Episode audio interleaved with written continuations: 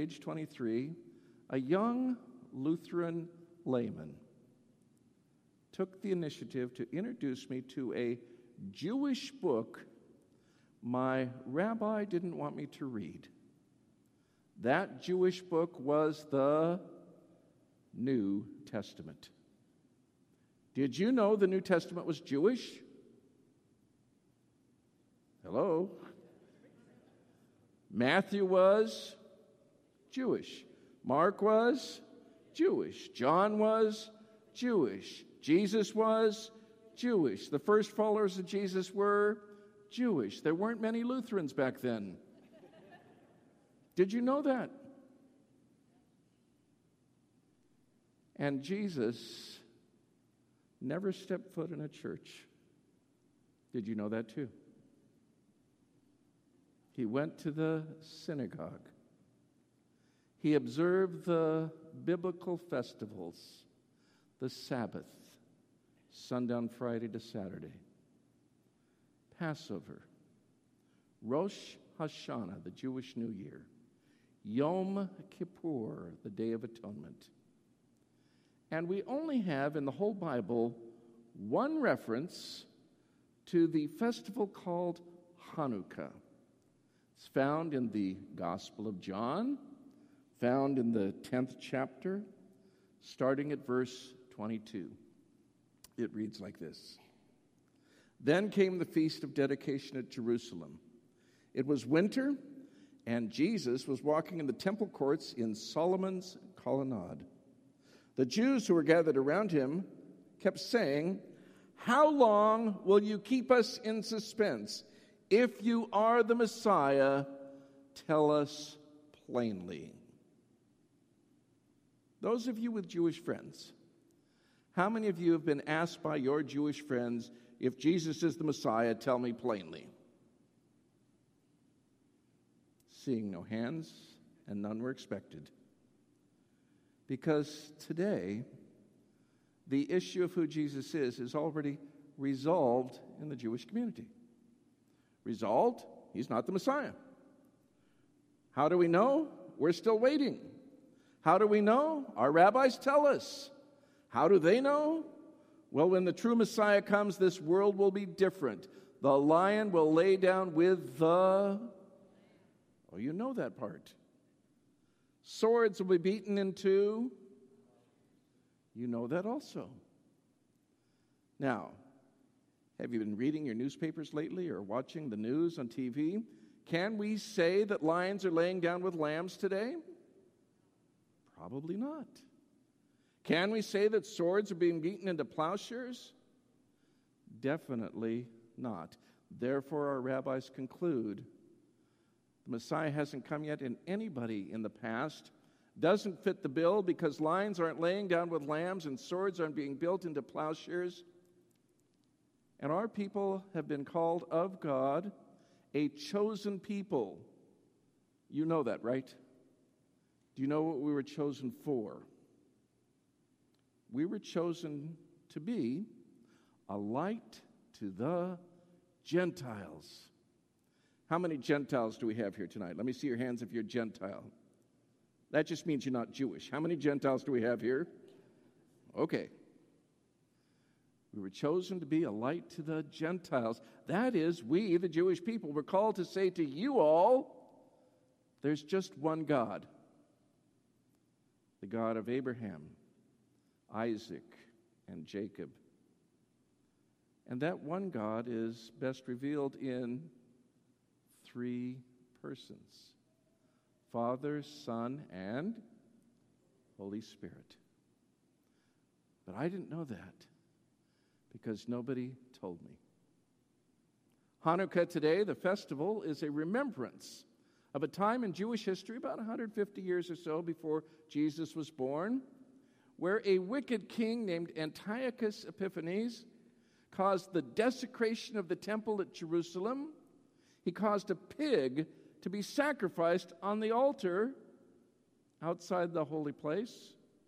He caused images of himself and Zeus to be erected inside the Holy of Holies, and he forbade the Jewish people to practice their faith at all. utter desecration, and his name himself, Antiochus Epiphanes, meant that he claimed to be God. What a terrible thing.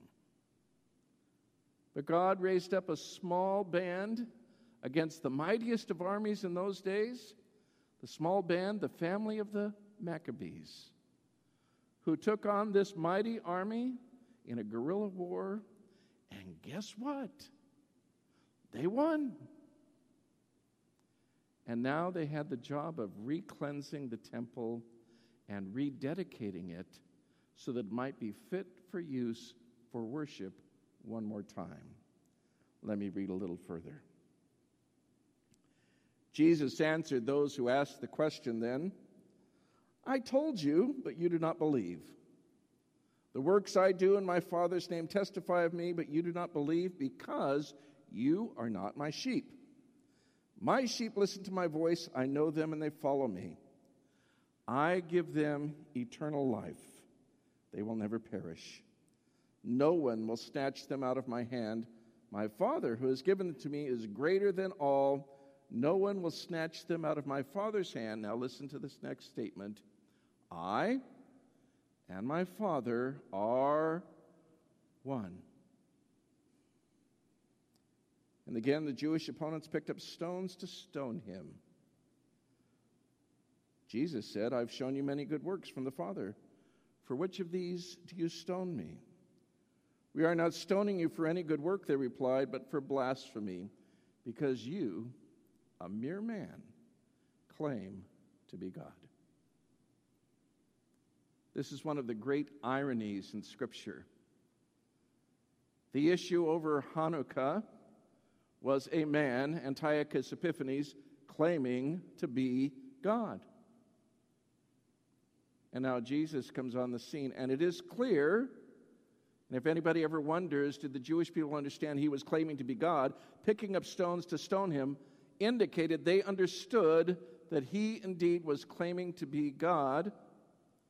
But the irony was this Antiochus was a man claiming to be God, Jesus was God who chose to become man. Did you understand what I just said? Jesus is God who chose to become man. I didn't know about that for 23 years. And then I started reading, and I was shocked because I had some misimpressions as to what I was going to find. I thought what I first was going to find when I turned to the New Testament was the understanding about how you really put up a good Christmas tree. I mean, isn't that what the season's about? People asking already, Are you ready for Christmas? Got your shopping done? Got your tree up? And I figured somewhere in, the New Testament early on, I was going to find the mystery to where that strange little Easter bunny came from and those Easter eggs that people hunt for and I didn't find any trees, Santa Claus, Easter bunnies, Easter eggs, but I found the gift. Hanukkah today has become a time of gift giving. This year begins on the 16th of December at sundown. And uh, your Jewish friends will be celebrating. It is a minor festival in Jewish life. That means you don't stop work like you would at Passover or Rosh Hashanah, Yom Kippur. And the minor festival surrounds the celebration of the lighting of lights. I'm holding up what is called a Hanukkah menorah or a Hanukkiah. You notice it's a little different from the regular menorah that was used in the temple. The menorah in the temple had seven lights. God ordained and directed it. The Hanukkah, you'll notice, has nine candles or nine lights. On the first night of Hanukkah, we have one put in the highest place, the shamash or the helper, and then one candle placed. And on the first night, the shamash is lit, and then the shamash is used to light the first candle. The second night, two, the third night, three, and so on through the eight nights of Hanukkah, adding light to the darkness that surrounds us. And this is done in remembrance of a miracle that took place. And the miracle that took place was once the temple had been cleansed for reuse once again, it needed to be dedicated. And the word Hanukkah is the word dedication. So the celebration that took place on the 25th of the Hebrew month Kislev, which is in the December time, was not the celebration called Hanukkah back then, but it was a delayed celebration of the Feast of Tabernacles, an eight day festival. Today, however, we remember this great victory that God gave and a miracle because when they went to find the proper kosher oil to light the lights for the temple, they found only enough oil for one day. But today at Hanukkah, we say a Hebrew phrase, Nes Gadol Haya Shom. I'm going to have you say that with me. First, Nes Gadol. Haya Shom. And that means a great miracle happened there. And the miracle was the oil, sufficient for just one night, continued for eight nights. Enough time to go, secure the proper oil, return, and bring it back that it could be used daily for the services that took place at the temple in Jerusalem. Nes Gadol Hayashom. Hanukkah was never a time of gift giving, but because today little Jewish children see all of the Christian children getting all of these gifts and toys and packages, they made a stink about it. And they complained, or as we say in Yiddish, they kvetched. How come they get and we don't? So now, today at Hanukkah, eight nights of gift giving. Small gifts, but gifts nevertheless.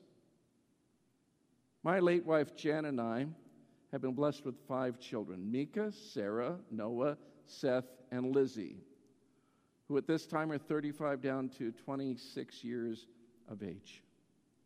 And people would ask about the Cohen home. So, which do you have in your house today as Jewish believers in Jesus? Do you have Hanukkah or do you have Christmas? And my kids would look and smile and say, Yes, we do. We get both. Because after all, Christmas really is a Jewish holiday, remembering the birth of the Jewish Messiah. As I read through that New Testament the first time, quite honestly, I really didn't want it to be true. It would be somewhat awkward and inconvenient. What would family think, you know? What would friends think? What would the rabbi say? But I learned one straightforward truth there is just one God, and He has revealed Himself in His Word, and His Word is true. How many here believe God's Word is true? Let me see your hands if you do. God bless you. More and more today, people are doubting that questioning that. Well, maybe it contains some truth, or, or, or, maybe there's a little truth hidden here or there, a little nugget that I can pick up on, or maybe it's a nice book for morality. But God's word is true. And in John 14, verse 6, Jesus says, I am the way, the truth, and the life, and no one comes to the Father but by. Hard words, right? hard words. No one comes to the Father but by me. Many of you have Jewish friends here, just out of curiosity. In the last year or so, how many have taken the initiative to speak with your Jewish friends about Jesus? Can I see your hands, please? One, two, three, four, five. God bless you one more than the average. I'm privileged to be in about 45 churches a year across the country. And no matter the size of the community, most everybody knows somebody Jewish, and the average is four. But most members today are reluctant to speak with their friends about Jesus. I experienced that personally. Growing up, surrounded by Christians, and for 23 years, never hearing once the truth that Jesus is the way, truth, and life. When it was brought to my attention lovingly through the prayers of a Lutheran layman, and when I read God's word for myself, it became evident the issue was not about Jewishness. The issue was about sinfulness. And I had to come to a point in my life where I understood that my sin stood as a barrier between my God. Well, what is sin? Some people ask me. Well, God gave a few commandments to Moses on Mount Sinai. Do you remember that? How many commandments did Moses receive on Mount Sinai? Ten? Any other guesses? 613? That's the right answer. Ten were written down on tablets of stone. Everybody knows about those ten. You all saw the movie with Charlton Heston in them, you know, carrying them down. 613 commandments, 248 positive, one for each bone in the body, 365 negative, one for each day of the year. How many of those 613 commandments did God tell Israel to keep? All. How much of the time? All the law, all the time. Do I have a volunteer? We can't. But today, we can say something just a little different from Nes Gadol Hayashom, because that means a great miracle happened there. The dreidel is used in Jewish homes during the Hanukkah season. It's a little top, sometimes made out of wood, sometimes made out of clay. This is an ornament that my wife has garnered, and it has the four Hebrew letters a nun, a shin, a gimel, and a hay for Nes Gadol Hayashom. And um, you spin it and play with chocolate candies and see who can get the most and eat them during that time. We call it Hanukkah Gelt. And if you go online, Wikipedia, you can find the rules to play dreidel in your own home, and uh, it's a lot of fun to do that. But in Israel, if you were to find a dreidel, it would not say Nes Gadol Haya Shom it would say Neskadol Haya Po. A great miracle happened here. And tonight I stand with you and I say a great miracle happened here in my heart. Because when I confessed Jesus as my Messiah in 1973, following a loving prayerful invitation from my Gentile Lutheran friend to read a Jewish book that God extends to all of us. God's Spirit showed me what was true and called me to go and encourage others like you to speak to others too. Most Christians today tell me that there are certain issues they face about not sharing, that they didn't want to uh, upset somebody, or they don't want to risk a relationship, or they're afraid somebody might raise an eyebrow, or might even consider that I'm one of those religious fanatics. Dun, dun, dun. Well, let me ask a quick question here. How many here follow a professional football team here? What professional team do you follow here? Well, let me, let me ask this question Do we have any Green Bay Packer fans here? Raise your hand if you're a Green Bay Packer fan. One, two. In every church, in every country, every land, every state, even in Portugal, there are Green Bay Packer fans. I've been to Lambeau Field, not inside, but I've been there. Been to the church closest to Lambeau Field. Green Bay Packer fans are ubiquitous, they're everywhere. They wear the green and gold. They shout and scream, and these guys are crazy about getting into the games. Waiting tickets, waiting a, uh, uh, line to get season tickets, 160,000 long right now.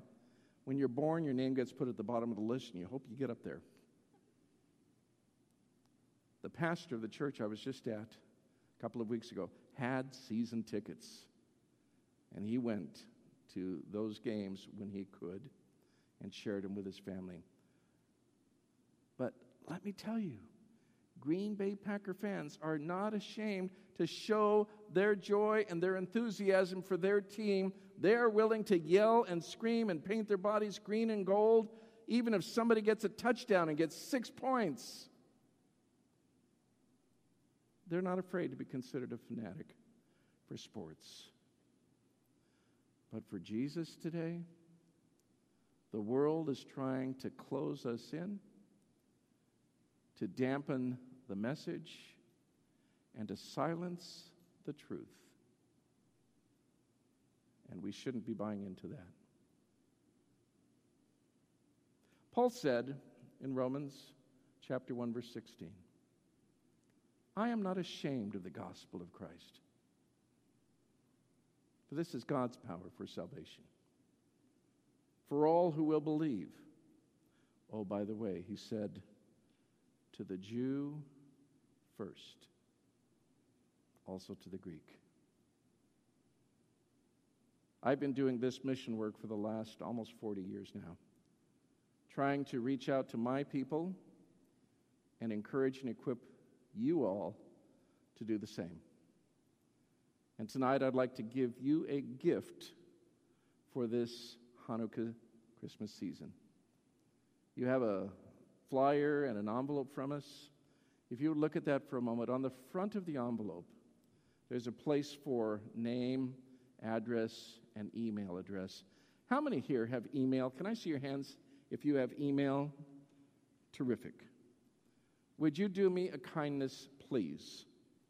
Can you print? Let me say that word once again print neatly name, address, email address on the front of the envelope.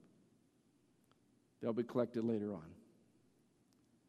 Please do not put any money in the envelope. We're not here asking for money to support this mission.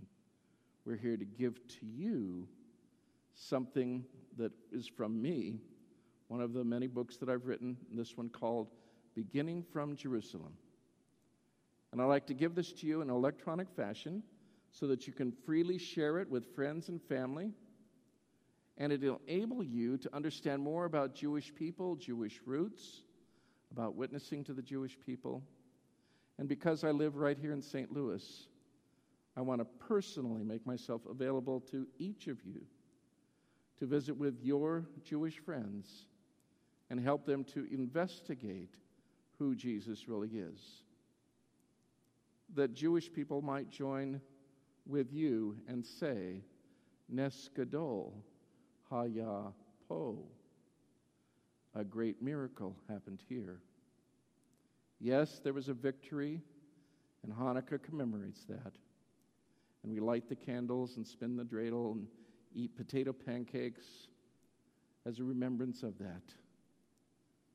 But Jesus himself at Hanukkah, the only mention in the whole of Scripture of this festival, claimed at that point clearly He is God, He is the Messiah. And, dear friends, that's the message we must take to others boldly, lovingly, unashamedly because there's no second chance for anybody, Jew or Gentile. People who die outside of Christ have no hope. But people who respond in faith receive the greatest gift of all. No gift under the tree can match it. Eternal life promised for him. I'm going to chant the ancient Aaronic benediction. And this blessing God gave to Moses to pass on to his older brother Aaron, the priest, to bless the people as they go. So, with the saying of this benediction, we might, as we talk about the peace that was on this beginning video, recognize the greatest peace is found that Jesus gives. Bow your hearts and receive this blessing. Yivarekach Adonai, v'yishmarecha.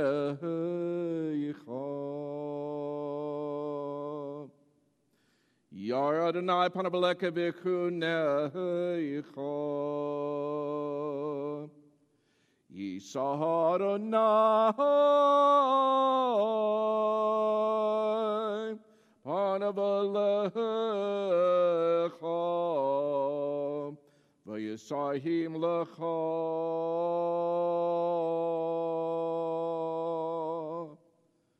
Shalom.